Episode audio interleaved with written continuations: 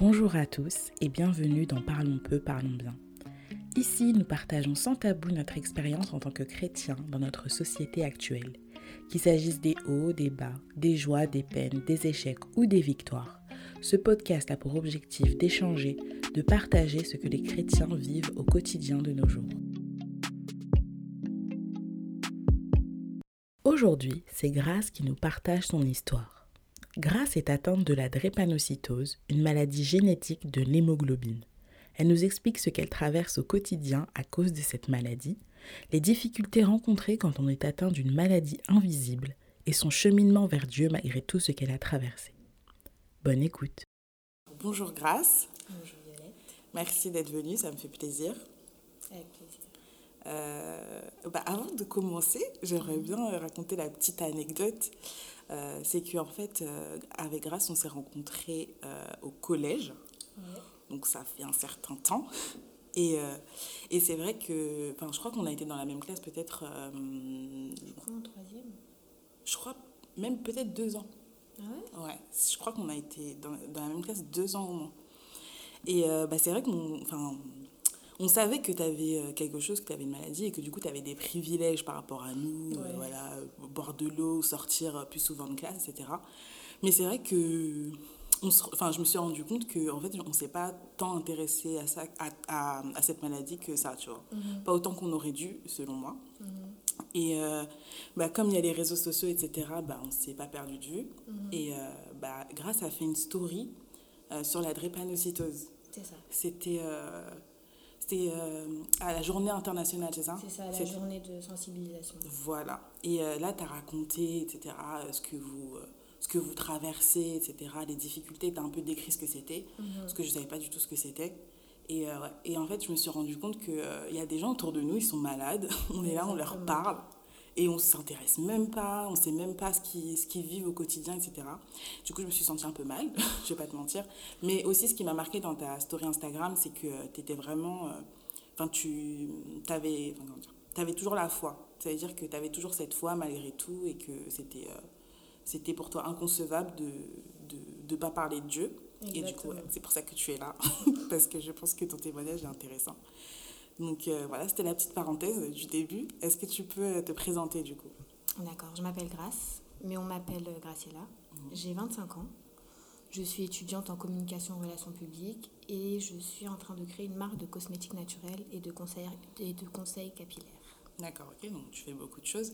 Est-ce que tu peux nous définir ce que c'est que la drépanocytose? Alors la drépanocytose, c'est une maladie génétique du sang Qui est liée à un défaut de synthèse de l'hémoglobine.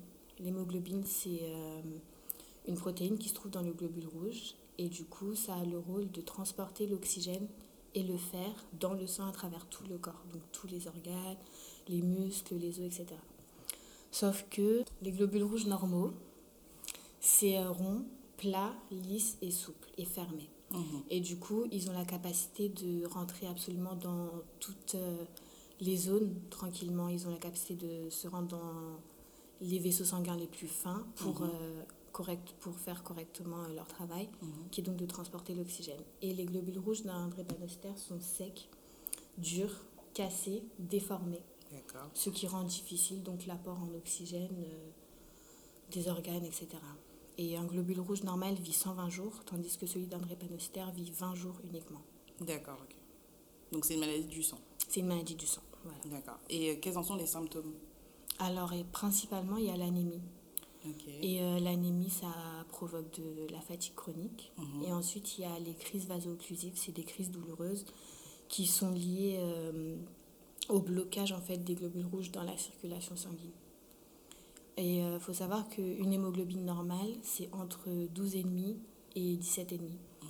Et l'hémoglobine d'un drépanocytaire ne dépasse, dépasse très très rarement les 10. Je pense même pas que ça dépasse les 10. Moi, par exemple, mon taux d'hémoglobine, il est à 7,5 Mhm. sachant que la normale est à 12,5. D'accord, Donc c'est vraiment... euh, l'anémie euh, est très forte et euh, continue. C'est une anémie chronique. Mhm.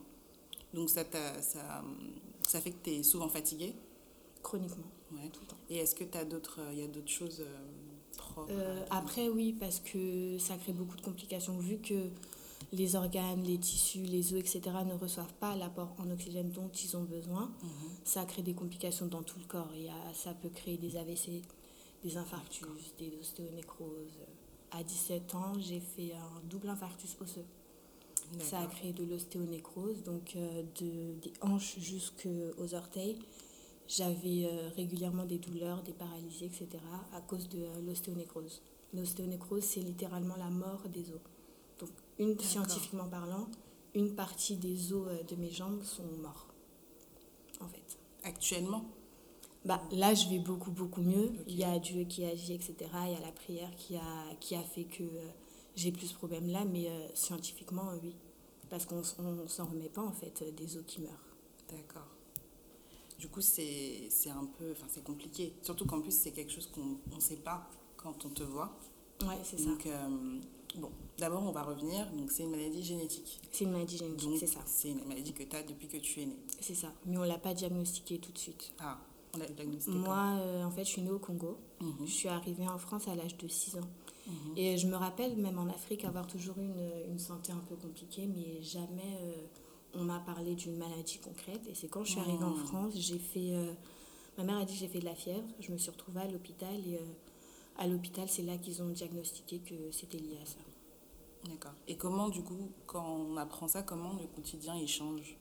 Bah, quand on est enfant, on s'en rend pas tout de suite compte en fait. Hmm. Quand on est enfant, euh, bah, on, on est souvent à l'hôpital, on est souvent fatigué, on a souvent mal, mais on se rend pas compte que on n'est pas comme les autres, que les autres ne vivent pas ça. Mhm. On se rend pas compte qu'on a un, un handicap en fait, si je peux Mhm, dire. On pense juste que bah, c'est la vie quoi. Ok. On se, en tout cas, pas tout- on comprend pas tout de suite. Et on comprend quand? Moi, j'ai compris, euh, en fait, de mes 9 ans à mes 16 ans, Mhm. j'ai été dans une euh, colonie spéciale pour enfants malades chaque été. D'accord. Et la première fois où je suis partie là-bas, c'était une session spéciale drépanocytaire. Donc il n'y avait Mmh. que des enfants et des adolescents drépanocytaires. Du coup, ils en ont profité pour nous expliquer notre maladie de A à Z. Au début, bah, j'ai compris comment mon corps fonctionnait, mais je comprenais toujours pas que les autres ne fonctionnaient pas comme ça. Je comprenais pas que c'était un problème Ah, ok. de régulièrement aller à l'hôpital. Je pensais Mhm. que c'était comme ça. Et on s'en rend, on s'en rend vraiment compte quand euh, on voit la différence, quand on voit qu'on ne peut pas faire les mêmes sorties que les autres. On ne peut pas faire les mêmes voyages, on ne peut pas faire euh, les mêmes activités, que euh, eux ils ont le droit de faire ça, mais toi tu peux pas, sinon ça va te rendre malade, que ceci, cela, que ce que eux font, toi si tu le fais, tu te retrouves à l'hôpital. C'est là qu'on comprend euh, l'injustice et la différence en fait. Ok. Donc, du coup, est-ce que, vu que quand tu étais enfant, c'était un peu la normalité pour toi, c'est ça que tu dis?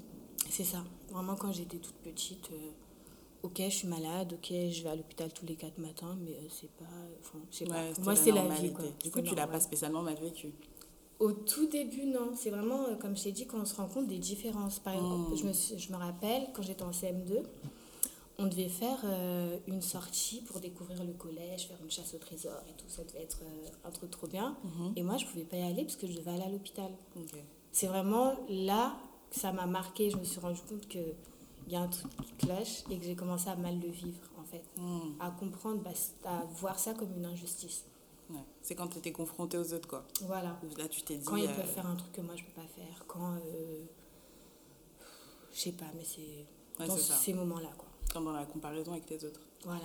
Ok. Et euh, par rapport à ça, est-ce que. euh, comment les autres t'ont traité? Est-ce que déjà les, les gens autour de toi à l'école savaient que tu avais cette maladie ou pas du tout? Et euh, comment ça s'est passé avec eux? À l'école, le système scolaire était, était au courant parce que j'étais. Enfin. je pouvais faire une crise à n'importe quel moment et ils devaient savoir comment réagir, qui Hmm. appeler, le, le pourquoi du comment. Donc, j'ai, à chaque fois que je changeais d'école, et j'ai souvent changé d'école, Mhm. je vais rentrer en contact avec euh, bah, la- l'infirmière, le médecin, et puis euh, c'est eux qui faisaient tourner un petit peu le dossier, etc., pour euh, mieux réagir en cas de, en cas de problème. Mhm. Quant aux camarades, j'ai plus commencé, bah, niveau collège-lycée, à faire en sorte que les personnes de mon entourage vraiment proche puissent savoir au moins le nom de ma maladie et le minimum qu'il y a à savoir au cas où, en me retrouvant avec elles, je fais un malaise, elles savent quoi faire, elles savent quoi, euh, elles savent euh, comment réagir. Quoi. Donc, mais vraiment mes copines proches. Et les autres, c'est euh, bah, si ça vient sur la table, on en parle, mais sinon on évite quand même. Ah, donc tu, tu voulais pas trop le dire? Non, parce que, en fait, surtout quand on est enfant, ado, etc., il y a de la méchanceté gratuite ou de l'incompréhension, des choses, euh, voilà. Mm. Par exemple, bah, en troisième, je sais pas si tu te rappelles, une fois, on a, euh, c'était en cours, et il y a des garçons de la classe qui ont commencé à, à rigoler à cause de mes yeux jaunes. Et à un moment, j'ai pété un câble. J'ai dit, mais vous croyez que c'est pour le fun que j'ai les yeux jaunes? Vous croyez que ça me fait rire, que ça me plaît à moi? En fait, c'est une maladie. J'ai vraiment mm. craqué parce que les gens, ils vont avoir cette tendance-là à remarquer une différence, à la pointer du doigt, sans savoir ce qu'il y a derrière et à rigoler bêtement. Et mm. plus on est jeune, plus on est bête. Donc, euh, autant éviter, quoi. Autant éviter d'en parler. Ok. Et est-ce que ça a changé euh, ton rapport aux autres? Est-ce que à cause de ça, tu te disais, bah, je peux peut-être pas me faire des amis ou euh, je vais pas peut-être pas rester avec eux, etc. Parce que je peux pas faire les mêmes choses? Est-ce que ça t'a limité dans ton rapport aux autres Pas du tout?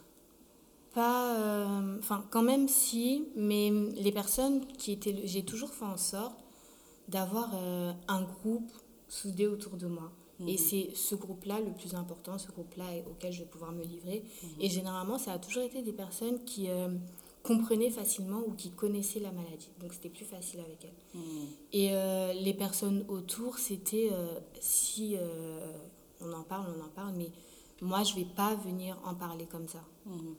Donc j'ai, je me suis jamais dit ouais je me ferais, enfin j'ai du mal à me faire des amis etc. Parce que j'ai toujours été entourée de personnes qui me comprenaient ou des personnes qui vivaient la même chose que moi. Donc bah, quand j'allais en, colonie, j'ai toujours fréquenté des personnes de mon âge. Hmm qui avaient la même maladie que moi. Jusqu'aujourd'hui, je, je suis toujours en contact en fait avec des personnes qui comprennent ce que, ce que je vis, ce que j'ai vécu, et c'est toujours plus facile de se, développer dans un monde où on est compris, dans un monde où il y a des personnes qui savent ce qu'on vit. Et euh, après, de comprendre que les autres, même s'ils peuvent se permettre d'être méchants, de pointer du doigt certaines choses, de faire des remarques déplacées, etc., bah, c'est pas leur faute parce qu'ils ne connaissent pas. J'ai fait en sorte de comprendre ça très vite et. Euh, enfin, très vite. J'ai pris du temps un petit peu, mais de comprendre que je ne pouvais pas en vouloir aux autres de ne pas comprendre ce que je vivais parce qu'ils ne peuvent pas comprendre s'ils ne le vivent pas. Hmm. quand même, je trouve que le fait d'être malade tôt comme ça, ça mhm. quand même ça pousse à avoir une certaine maturité hyper tôt. Exact. Parce que je trouve que cette façon de penser, on l'a assez tard en général, et toi tu l'as eu hyper rapidement. Mhm. Mais est-ce que d'un côté tu n'es pas entre guillemets obligé, enfin si, parce que sinon tu c'est fini. Il y, a des, il y, a des gens qui vont se moquer de toi parce que tu as les yeux jaunes, c'est du n'importe quoi. Je pense que si toi tu n'as pas une certaine maturité, euh, tu peux te faire bouffer facilement au final. Exactement. Est-ce que ça t'a posé des difficultés euh, dans ta scolarité? Euh, Dans ma scolarité, oui, mais j'ai toujours fait en sorte de, de, me battre. En fait, quand, quand on m'a expliqué ma, ma maladie, mhm. euh, donc là, quand je t'ai dit quand j'étais euh, en colonie pour la première fois, mhm. en fait, on nous a condamnés, on nous a expliqué scientifiquement les termes, ouais, il se passe ça dans votre sang, mhm. etc. Mais on, on, nous a dit aussi que vous étiez condamnés à ne pas avoir de vie intéressante, vous étiez condamnés à ne pas réussir vos études, vous étiez condamnés à à finir à l'hôpital tous les quatre matins, à mourir jeune. On m'a expliqué ça très vite et moi j'ai dit non. Mmh. Je, refuse de, de, bah, de subir comme ça la vie et de dire oui, ok, euh, tous les jours de ma vie, j'irai tout je serai tout le temps hospitalisée, mmh. je serai tout le temps malade, je pourrai rien faire d'intéressant de ma vie. Mmh. Et j'ai toujours fait en sorte de, de, me battre en fait pour euh, réussir ma scolarité. Mon but c'était d'accomplir un grand chelem jusqu'au bac. Et j'ai réussi à le faire alors que l'année de ma terminale, c'était l'une des années les plus difficiles de ma vie. Mhm. J'avais, bah, c'est là que hum, mon ostéonécrose s'était déclenchée mhm. suite à mon double infarctus. Donc cette année-là, j'ai eu mal aux jambes non-stop pendant un an, des hanches jusqu'aux orteils, mais non-stop. La douleur, parfois, elle s'accentuait euh, au niveau de la hanche, au niveau du genou droit, au niveau du pied droit, mais mhm. elle ne s'arrêtait jamais. Je faisais des allers-retours à l'hôpital. Une fois en cours, je me suis retrouvée par terre J'étais en jupe, mes colonnes se sont déchirées, j'étais paralysée, j'étais en mmh. pleurs. Mmh. L'infirmière, elle est venue me chercher euh, en fauteuil roulant, etc. Carrément, les ambulanciers du secteur de mon lycée savaient que quand ils arrivaient dans ce lycée-là, c'était pour moi. Ah oui, carrément. Carrément. Donc, c'était la catastrophe cette année. Mmh. Et pour couronner le tout, un mois avant le bac, on m'a diagnostiqué un cancer. Donc, en plus de la drépanocytose. Ah Mais j'ai tout fait pour me battre et pour avoir mon bac, et je l'ai eu. Waouh, Et je l'ai eu avec mention. Ah ouais. Donc ça, c'est... T'es une warrior. Ouais. T'es une warrior. Je me suis battue. Ouais, tu t'es battue, tu Je me suis battue. as réussi malgré tous les, euh, tous les obstacles. Et ensuite, après le bac, parce que là, tu m'as dit que tu as réussi à aller après le bac. Ouais. Donc, comment tu as fait? Qu'est-ce que tu as fait? Bah, fait, tout s'est écroulé. Parce qu'en fait, je voulais, euh, je voulais être infirmière de base. Mhm. Enfin, en tout cas, je voulais travailler dans le. Au tout début, j'étais pas très orientée. Je voulais travailler dans le domaine médical. Et puis, quand j'ai trouvé, quand j'ai su que je voulais être infirmière, c'est là qu'on m'a diagnostiqué le cancer. Et avant, en fait, qu'on me diagnostique cette énième maladie-là, je me disais, non, je vais le faire. Euh, Il y a des infirmières, quand j'étais à l'hôpital pour mes traitements, et des infirmières me demandaient, ouais, qu'est-ce que tu veux faire? Je dis, je veux faire infirmière comme me dit, mais tu as déjà passé toute la vie à l'hôpital, enfin, t'en as, tu vas pas en avoir marre d'encore être à l'hôpital tout le temps et tout. J'ai dit, j'ai passé la première partie de ma vie à l'hôpital en tant que patiente, mais je veux passer la suivante partie de ma vie à l'hôpital en tant que soignante. Donc c'est pas du même registre. Et là, j'avais la, la force mentale d'accepter ça, d'accepter de travailler à l'hôpital. Mais quand on m'a diagnostiqué le cancer, là, je me suis dit, euh, I can't. L'hôpital, euh, je- enfin, Ouais. J'étais traumatisée à l'idée de mettre mes pieds à l'hôpital, j'en pouvais plus. J'ai dû me faire opérer trois fois. Enfin, c'était très compliqué. Et du coup, j'ai euh, décroché parce que je savais plus quoi faire. du Mm. coup. Donc, euh, j'ai arrêté l'école. euh, le temps de trouver ce que je voulais faire, j'ai pris du temps. Mhm. Et ensuite? Et ensuite, alors, bah, j'avais des problèmes avec mes cheveux. Et euh, je me suis renseignée sur euh, les cheveux, etc. J'ai commencé à, à m'y intéresser. Mhm. Et j'ai commencé à faire des soins, euh, j'ai commencé à faire des produits naturels, etc. Et en continuant à me renseigner sur les cheveux, j'ai compris que euh, mes problèmes, certains de mes problèmes capillaires étaient liés à ma maladie et à mes traitements. Et donc là, je me suis dit, bah, tu sais quoi, je vais créer une marque de cosmétiques naturels pour faire des produits pour des personnes qui ont des problèmes capillaires. Mhm. Pas forcément qui ont des maladies, des traitements lourds comme moi, mais qui ne savent pas quoi faire avec leurs cheveux qui ont envie de retourner au naturel, etc. Mhm. Je me suis dit ça comme ça, mais je savais pas euh, comment commencer, je savais pas par où commencer. Donc ça m'a pris du temps Mhm. avant de commencer à concrétiser ce, ce projet-là. Et puis j'ai commencé à m'intéresser euh, à l'entrepreneuriat en général, au marketing, communication, etc. Et c'est comme ça que je me suis retrouvée dans les études que je fais actuellement et euh, à créer ma marque, à lancer euh, ma propre entreprise. Et euh, dans le monde du travail, est-ce que tu as rencontré des difficultés? Est-ce que tu as pu travailler? Oui, j'ai pu travailler. Alors, j'ai la drépanocytose est officiellement reconnue comme un handicap. Donc, j'ai euh, des droits de handicapé, dont une reconnaissance de travailleur handicapé. Mais on n'est pas obligé euh, de le dire. Et quand j'ai été embauchée dans une entreprise, j'ai pas voulu tout de suite déclarer, en fait, pour, par peur de discrimination. Un jour, par contre, j'ai reçu une convocation pour euh, la médecine du travail. Donc là, j'ai eu peur. Je me suis dit, bah, ils vont le découvrir du coup. Et j'ai décidé d'en parler à mon responsable. Mais c'est une personne, euh, on était assez proches, on a le même âge, etc. Donc j'avais pas tellement peur de lui en parler en lui, à lui, mais c'était euh, en général. Et puis euh, j'ai décidé de lui en parler. Et quand je suis partie voir le médecin, il m'a déclaré que non, elle, elle est tenue au secret professionnel, donc elle ne va pas déclarer à l'entreprise, mais elle m'a conseillé quand même de faire valoir mes droits de- liés à la reconnaissance de travailleurs handicapés pour faire en sorte de, de m'aménager le plus possible. Mais au début, je ne voulais pas.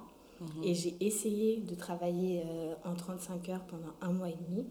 C'était la première et la dernière fois parce que c'était, c'était un cauchemar. Mhm. Donc après ça, j'ai fait en sorte euh, d'aménager mon, mon emploi du temps pour pas avoir autant d'heures parce que je je tenais absolument pas le rythme. C'était euh, Mhm. c'était horrible. D'où euh, oui donc après ça, j'ai quand même arrêté le salariat parce que le rythme c'est quand même euh, assez compliqué. Mhm. C'est l'une des raisons pour laquelle j'ai décidé de créer ma propre entreprise pour pouvoir travailler à mon rythme, faire euh, ce que j'aime, mais à partir de chez moi aussi, et de, voilà, de vraiment aménager mes activités le mieux possible. Et euh, par rapport à, à ta foi, du coup, est-ce que euh, ça a toujours été là euh, C'est arrivé quand Alors, bah, j'ai grandi dans une famille chrétienne, comme on peut le dire, donc j'ai toujours été à l'église, entendu parler de Dieu, de Jésus, etc. Mais je, je ne m'appropriais pas cette chose-là. Et quand, euh, quand j'ai eu 16 ans et que ma maladie a commencé à... Enfin, ma maladie avait commencé à s'aggraver quelques, quelques temps plus tôt, j'ai été mise sous euh, transfusion toutes les six semaines. Et euh, en fait, avec Dieu, je m'étais dit, plus tard, je viendrai à toi. Plus tard, je te donnerai ma vie, je, je vais me consacrer, je vais vraiment te vivre et tout, mais plus tard. En attendant, je vais d'abord euh, vivre ma vie de jeune fille, etc. Et euh, là, j'étais.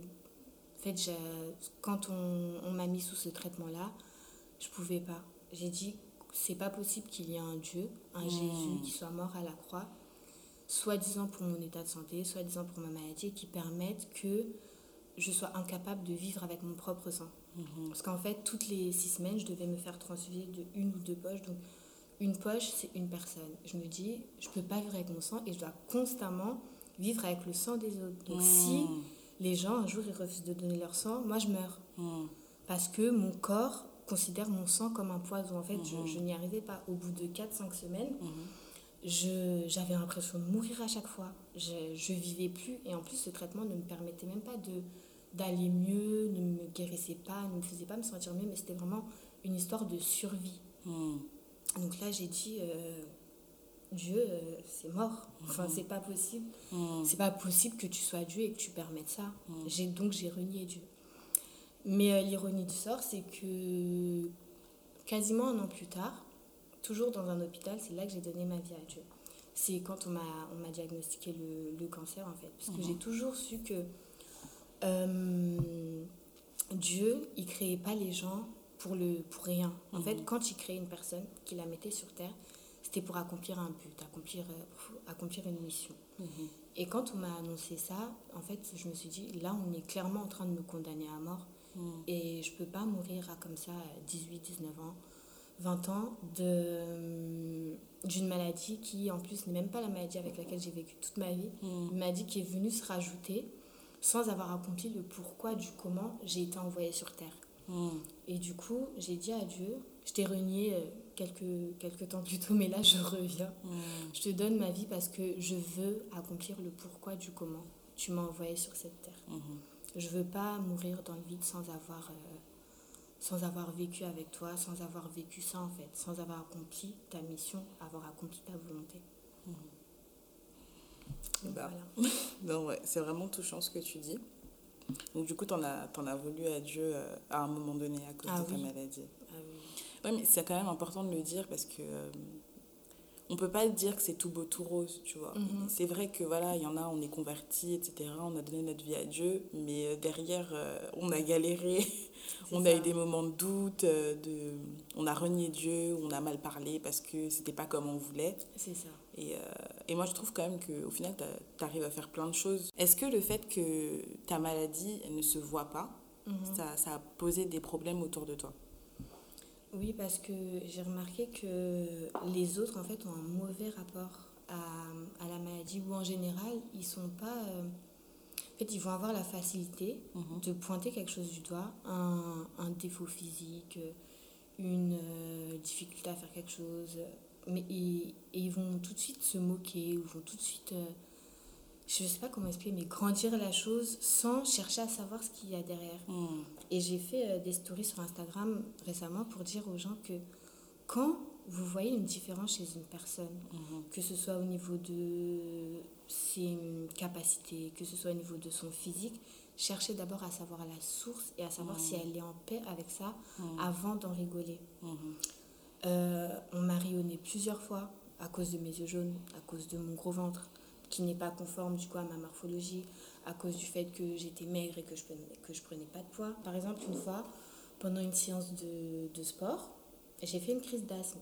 Et mhm. euh, on a commencé à rigoler. Il y a des gens qui ont commencé à, à se moquer de moi parce que j'avais du mal à respirer, genre parce que j'étais en train de faire une crise d'asthme. Et moi, ce qui me fait, ce qui me, me fait mal, c'est pas que tu rigoles parce que j'ai du mal à respirer maintenant, mais c'est l'historique qu'il y a derrière, le pourquoi du comment j'ai du mal à respirer. Mhm les, euh, toutes les difficultés, toutes les infections pulmonaires que j'ai faites, le nombre de hmm. fois où je me suis retrouvée en, réanimation à cause d'une détresse respiratoire, hmm. le nombre de fois où j'ai eu euh, des aérosols, j'ai eu à dormir pendant 4 ans avec de l'oxygène, ah pour qu'un jour une personne se retrouve à se moquer de moi parce que j'ai du mal à respirer. Et ça, les gens ne le comprennent pas. Hmm. Ce que je veux vraiment dire, c'est que derrière une chose que vous pouvez pointer du doigt, il y a un historique énorme. Comme tu as dit, quand on me voit, on ne peut pas deviner euh, tout ce que j'ai vécu. Mhm. Je vis avec des prothèses depuis 7 ans. On ne peut pas le deviner si je le dis pas. Ouais. Je suis sous chimiothérapie depuis que j'ai 11 ans. Hmm. On ne peut pas le deviner si je le dis pas. Mais les gens vont remarquer que euh, je suis tout le temps fatiguée. Ils vont me faire la remarque Oh, euh, toi, t'abuses, t'es tout le temps fatiguée. euh. Alors que je vis avec 7,5 d'hémoglobine. Et toi qui me fais la remarque, tu vis avec 13 d'hémoglobine. Hmm. Mais tu vas te permettre de te moquer parce que j'abuse, je suis tout le temps fatiguée. C'est vraiment là, il y a une sorte de. Et après, ça, c'est aussi lié à l'ignorance. En fait, les gens ne sont pas conscients de ce qu'il y a autour d'eux. C'est pour ça que Mhm. rédu- régulièrement, j'essaye d'alerter sur la drépanocytose, mais aussi sur d'autres maladies chroniques Mhm. pour dire aux gens et il y a ça qui existe euh, autour de vous. Vous n'en êtes pas conscient, mais il y a des personnes qui vivent avec des stomies. Il y a des personnes qui vivent avec des prothèses sans que vous le voyez. Il y a des personnes qui vivent avec des traitements lourds. Il y a des personnes qui euh, ont des problèmes que vous, euh, vous pouvez trouver anodins, mais qui sont liés à une maladie. Mhm. Par exemple, mes cheveux, combien de fois on, s'est... euh, Enfin, je fais des soins, je fais des produits, etc. Mhm. Et je reçois des remarques. Oh, mais toi, ça fait 10 ans que tu fais des soins, tes cheveux ne poussent pas. Je suis sous chimiothérapie depuis que j'ai 11 ans. Mes cheveux se portent très bien. Mon sang circule difficilement. Du coup, mes cheveux n'ont pas tout l'apport en oxygène et en nutriments, etc., dont ils ont besoin parce que du coup, mon corps, il va privilégier, enfin, ma circulation sanguine va privilégier mes organes vitaux et pas mes cheveux. Mhm. Et on va se permettre de pointer du doigt, oh, mais toi, tes cheveux ne poussent pas. Mhm. Et ils, ils voient comme ça, pour eux, c'est anodin, euh, c'est pas méchant, mais la source, en fait, c'est ça le plus important. Mes cheveux sont dans cet état-là parce que j'ai un traitement lourd depuis des années et des années. Et les gens ont cette, euh, ce manque de bienveillance-là, en fait. Mhm. Ils vont remarquer un truc et ils vont pas se dire, bah, ah, bah, c'est peut-être lié. Mhm. Par exemple, il y a une personne, je vais euh, lui raconter, euh, je vais me confier à elle, etc. Elle va me dire, ah, bah, c'est pas évident, tu as une enfance difficile, mais le lendemain, elle va, elle va me rire au nez parce que j'ai un gros ventre. Genre, et elle va pas faire le lien, en fait Mhm. que ah bah si elle a un gros ventre hier elle m'a raconté ceci cela qui a été souvent à l'hôpital parce qu'elle avait mal au ventre Bah, peut-être que c'est lié. Mhm. j'ai un gros ventre parce que j'ai un organe déformé. Mhm. mais pour les gens c'est drôle que j'ai un gros ventre qui soit difforme à ma, morpho- à ma morphologie. Mhm. là mon ventre il est beaucoup plus fin. Mais avant ça c'était euh, un peu plus tôt. Donc c'est vraiment des, des détails comme ça en fait. Moi, je pense que c'est lié au fait que ce soit, ça se voit pas. Et qu'en fait, les gens, tant que t'es pas par terre allongé, c'est ça ils se, ils se rendent pas compte en fait. Et euh, bah, tu peux pas tous les jours te justifier sur euh, tel ou tel problème, tu vois. Donc euh, ça se comprend. Mais ouais, il y a un travail à faire sur ça. Et à partir du moment, de toute façon, à partir du moment où tu l'as dit, on devrait euh, se rendre compte que bah, forcément il y a des conséquences et que des fois il t'arrive ci, il t'arrive ça parce que t'es es mais malade. non ils, ils font pas le lien Ils font pas de lien. Ils font- il y a pas de ça connecte pas Ouais, c'est compliqué. Euh, par rapport à ça, du coup, euh, quand, quand on a quelqu'un qu'on connaît euh, ou autour de nous, comme toi par exemple, tu étais dans ma classe et j'ai jamais vraiment su au final ce que tu avais, je savais, voilà, comme ça vaguement, je me suis même pas intéressée alors que c'est super important. Qu'est-ce que tu qu'est-ce que tu conseillerais à des gens autour de cette personne? Qu'est-ce que Bah, surtout, euh, quand on a une maladie chronique, Mhm. on est automatiquement mal de- dans sa peau. Mhm. Donc, vous n'avez pas besoin d'en rajouter une couche. Donc, euh, par, par rapport aux moqueries, etc., aux remarques, par exemple, les yeux jaunes, ça, c'est euh, the symptôme euh, marrant de la drépanocytose, que tout le monde pointe du doigt, que ça fait rire à tout le monde, etc. Une personne qui a les yeux jaunes, elle le sait qu'elle a des Bah yeux oui. jaunes. Mhm. T'as pas besoin de, de lui rappeler euh, avec ton air étonné, avec ton air moqueur, etc. Donc, veillez à être bienveillant. Mhm. Et une personne qui a une maladie chronique, elle va pas automatiquement vous dire tout ce qu'elle a, vous dire que elle a des prothèses, vous dire que ah bah quand je fais ça, je suis fatiguée. Euh, j'ai pas, elle va pas vous expliquer qu'elle a pas le même rythme que vous. Elle va Mhm. automatiquement essayer de, de compenser en fait pour essayer de, de vous suivre, pour pas être mise de côté, etc. Et là, franchement, la chose que je peux conseiller, c'est la bienveillance et Mhm. l'écoute tu ne comprends pas pourquoi elle fonctionne comme ça, ne, ne fais pas de remarques déplacées ou ne viens pas euh, avec un air surpris, un air étonné, un air Oh, mais pourquoi tu fais ça? Mm. Demande, mais calmement, Mm. gentiment, de manière bienveillante, pourquoi tu fais ça? Si ça t'intéresse vraiment de, de comprendre pourquoi est-ce que tu fonctionnes comme ça, pourquoi est-ce que euh, tu vas toujours dormir beaucoup plus tôt, Mm. pourquoi est-ce que euh, tu marches doucement? Pourquoi? Je sais, je sais pas, ça dépend. Il y a des tas de maladies chroniques dans ce monde, des tas de maladies invisibles, de, de, de handicap invisible. Et euh, c'est pas toujours un automatisme chez la personne d'en parler et surtout de se justifier. À la longue, ça devient lourd. Hmm. Se justifier tout le temps du pourquoi, du comment on est plus fatigué que les autres. Hmm. C'est lourd. Au bout d'un moment, tu me dis que oh, t'abuses, euh, t'es tout le temps fatigué. Je laisse couler, je réponds Bah plus, oui, je me justifie ouais, bah oui. Donc franchement, veillez à être, à être bienveillant, Hmm. c'est tout. Et est-ce que euh, ça te dérange ou ça te, oui, ça te dérange si on, on te pose des questions sur ça, si on te demande, bah voilà, euh, qu'est-ce que c'est que cette maladie, etc. Est-ce que toi, ça, ça te poserait un problème? Maintenant, non. Je suis beaucoup plus ouverte. Bah, Mhm. j'ai commencé, euh, ça fait quelques années que j'ai commencé à en parler ouvertement. Avant, j'étais j'étais complètement fermée sur le sujet. Mhm. Quand je venais de me convertir, carrément, j'avais fait un, un déni. J'avais euh, fait un déni de la maladie. C'est quand j'ai rencontré, euh, j'étais partie à un événement Mhm. pour promouvoir ma marque et euh, j'ai rencontré un, un drépanocytaire Mhm. qui a, bah, qui, c'est dans, dans un concours en fait. Mhm. Et il a pris la parole pour expliquer qu'est-ce qu'il défendait en fait dans son concours et il a dit à haute voix qu'il était drépanocytaire et que il voulait faire connaître cette maladie, il voulait avancer en fait la, la cause de la drépanocytose parce qu'il faut savoir c'est la première maladie génétique au monde. Ok. mais c'est une maladie extrêmement méconnue. Mhm. Et quand je l'ai entendu parler, j'ai eu un déclic, j'ai dit mais pourquoi est-ce que je renie alors que bah, c'est ça fait partie de moi, Mhm. ça, dans le sens où euh, bah, c'est ma vie en fait, ça fait partie de, de ma vie, je peux pas euh, renier comme ça alors que c'est quelque chose qui est extrêmement ignoré et ça ferait pas de mal euh, aux gens d'en entendre parler un peu plus souvent, de Mhm. comprendre ce qui se passe autour d'eux et du coup ça les inciterait peut-être à être euh, un peu plus bien- bienveillants au lieu de se, de se moquer à tout va, à la légère, euh, Ouais. parce qu'une personne ne fait pas ceci comme toi, etc., etc. Ok, donc euh, on peut te poser des questions. En tout cas, maintenant, ça va En beaucoup tout cas, mieux. maintenant, oui, j'en parle volontairement, même sans qu'on me pose de questions, ouais. pour un peu tirer la sonnette d'alarme, parce que il y a, hum, bah, comme j'ai toujours côtoyé énormément de drépanocytaires, Mhm. et euh, ce que je peux entendre parfois de, des, des remarques qu'on leur fait, des, des choses qui se reçoivent même à l'hôpital, etc. Et tout ça, c'est lié à l'ignorance, surtout à Oui, l'ignorance. oui. Les gens sont, sont ignorants et ça les rend bêtes et méchants et ça leur permet de, de faire des, des remarques bêtes et méchantes parce qu'ils ne savent pas. Parce qu'il y a aussi cette notion-là de la maladie, c'est tabou. Mhm. C'est tabou euh, pour les personnes autour, mais aussi pour la personne qui le vit. Du coup, elle va pas oser s'exprimer, elle va pas oser justifier certains de, de ses actes, etc. Elle va, elle va s'enfermer et autour d'elle, les gens ne vont pas comprendre en fait certains comportements et du coup, ils vont, ils vont aussi garder cette, euh, cette distance-là, mais qui va euh, à un moment les autoriser à être déplacés. Mhm. Donc c'est pour ça que j'en parle plus volontairement, pour dire aux gens que bah, s'il y a ça, c'est pour ça. Ne vous évitez de vous moquer d'une personne euh, à cause de ses, caractéristiques, de ses caractéristiques physiques ou de ses réactions ou de ses inaptitudes à faire certaines choses parce qu'au fond, il y a une raison. Mhm. Mais les raisons, pour le savoir, il faut, faut les connaître. Quoi. Mhm. Euh, quelle parole encourageante tu pourrais euh, donner à, à quelqu'un qui est atteint de, de la même maladie que toi ou même d'une maladie en général, surtout invisible quoi? Qu'est-ce que tu Mhm. pourrais dire? Mais je dirais à cette personne-là de, ne pas, euh, de ne pas avoir honte, parce que c'est pas de sa faute. Elle n'a Mhm. pas choisi d'être malade.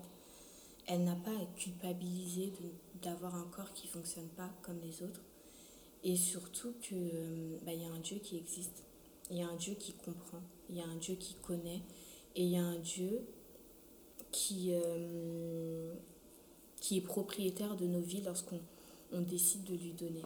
Mhm. Donc vraiment de d'être à l'aise, d'être libre, parce que la vie vaut la peine d'être- vécue. Dans le sens, quand on est malade, on, on a des idées noires, on est mal dans sa peau. Euh, la différence, quand on constate, quand on commence à constater la différence avec les autres, on se dit que bah, moi, ma vie, elle vaut pas la peine d'être vécue au final, parce que Mhm.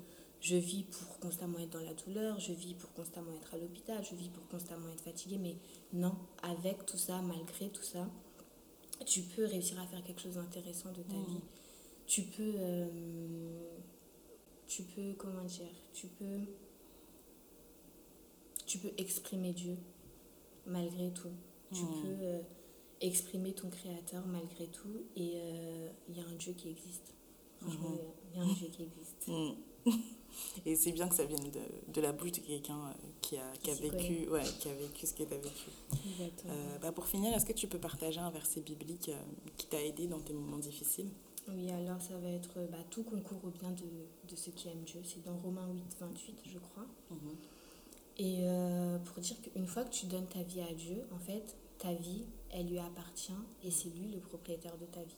Mhm. Pour la, la, petite anecdote, quand j'ai eu, euh, quand j'ai appris que je devais me faire opérer pour la troisième fois, mhm. euh, j'ai pété un câble à l'hôpital. Parce qu'en fait, moi, il je, y avait ma vie avec la foi d'un côté et de l'autre mhm. côté, ma vie avec le reste, avec la maladie, etc. Et je ne, mêlais, je ne mêlais pas Dieu à ma vie entière. Alors que quand il vient, le but, c'est qu'il euh, prenne partie de tout, en fait, qu'il qu'il règne au-dessus de tout. Hmm. Et euh, un jour, pendant une réunion de prière, mon pasteur, il a dit, Dieu connaît les cicatrices de ton corps. Et là, j'ai fondu en larmes. Je me suis dit, mais c'est vrai. Hmm. J'essaye de gérer ça toute seule de mon côté, hmm. comme si je n'avais pas un Dieu. J'essaye de régler ça avec euh, mes moyens, alors que pendant que moi, j'étais en train de les, de les subir, ces cicatrices, pendant que j'étais allongée inconsciente sur une table d'opération, lui, il était là, il était présent, ce Dieu-là. Mm. Lui, il sait ce qui s'est passé, il, sait même mieux que moi ce qui s'est passé, il était même plus présent que moi, parce que moi, j'étais inconsciente. Mm-hmm. Donc, pourquoi est-ce que je le mets de côté quand j'ai un problème? Mm. Et euh, quand finalement, je suis arrivée au jour de, de l'opération, donc c'était une opération par rapport euh, au cancer, donc pas du tout par rapport à la drépanocytose. Mm-hmm. Et euh, j'arrive après une prise de sang, on m'annonce que je ne peux pas me faire opérer aujourd'hui parce que je suis à 5 d'hémoglobine. Donc, je t'ai dit tout à l'heure l'histoire d'hémoglobine. Mhm. La minimale, normale, c'est 12,5. Moi, ma base, elle a 7,5. Et ce jour-là, j'avais réussi à descendre jusqu'à 5 d'hémoglobine. Mhm. Donc, j'ai fondu en larmes. Je me suis dit, mais déjà, je viens même pas pour cette maladie-là. Mhm. Ça fait un moment que je la renie, je, la renie, je la calcule pas, je la mets de côté. Et elle vient comme ça me, me plomber. Alors que de base, je ne venais pas pour ça. Du coup, j'ai commencé à me sentir mal, à culpabiliser parce que si j'en étais arrivée à là, c'est que j'avais pas assez écouté mon corps. J'avais mmh. pas. Euh, j'avais essayé de surcompenser là où je ne devais pas, là où au contraire je devais aménager mon corps. Du coup, j'ai commencé à, à, culpabiliser. Et euh, j'étais avec euh, une sœur qui était mandatée pour m'accompagner sur là. Elle a appelé mon pasteur pour lui, lui expliquer qu'est-ce qui passait. Mmh. Il m'a dit Mais pourquoi tu pleures à l'hôpital? Pourquoi est-ce que tu donnes de la, de Tu sais pas que tes larmes, là, elles donnent de la, de la force à la maladie, elles donnent de la force euh, aux, aux réalités spirituelles, mm. etc. Alors que tu as donné ta vie à Dieu, n'est-ce pas? Quand tu donnes ta... Quand, euh, en fait, comme tu lui as donné ta vie, tu es comme un locataire. Et la personne à qui appartient ce corps, c'est lui le propriétaire. Quand il se mm. passe un problème dans un appartement, et que tu es le locataire, qu'est-ce que tu fais? Tu appelles le propriétaire et c'est lui qui gère. Hmm. C'est pas toi de gérer. Donc, n'essaye pas de gérer des choses qui te dépassent, qui ne t'appartiennent plus. Hmm. Remets tout simplement à Dieu et euh, il, est, il est conscient. Il hmm. sait.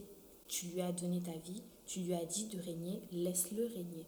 Laisse-le gérer comme il le fait. Et en plus, regarde les signes qu'il te donne autour de toi. La sœur avec qui j'étais, s'appelait Raphaëla. Raphaël, le Dieu qui guérit. Hmm. Donc Dieu, il sait ce qu'il fait. On peut, euh, malgré avoir donné sa vie à Dieu, avoir des difficultés, euh, finir quand même euh, à l'hôpital, etc. Mais quand tu lui as donné ta vie, il y avait un contrat entre toi et lui, et c'est à lui de, gérer le reste. S'il a dit que tu guérirais et que ta guérison, c'est un processus, bah, laisse faire le processus. S'il permet encore certaines choses, toi, tu sais pas comment il veut manifester sa gloire à travers ça. Mhm. Peut-être qu'un jour, il va permettre que tu te retrouves à l'hôpital pour mhm. sauver une âme, pour guérir une âme. Donc, mhm. laissez juste le contrôle à celui à qui tu as demandé de régner dans ta vie. Donc, voilà. Bah, merci beaucoup, Grâce, pour ces belles paroles encourageantes. Avec plaisir. Nous voici arrivés à la fin de ce podcast. Merci d'avoir pris le temps de l'écouter. Si l'épisode vous a plu, n'hésitez pas à mettre 5 étoiles sur Apple Podcast ou alors à le partager, en parler autour de vous. Si vous avez des questions, des suggestions ou autres, vous pouvez envoyer un mail à l'adresse suivante parlons peu, parlons bien, podcast sans aucun espace. C'était Violette, à bientôt pour un nouveau podcast.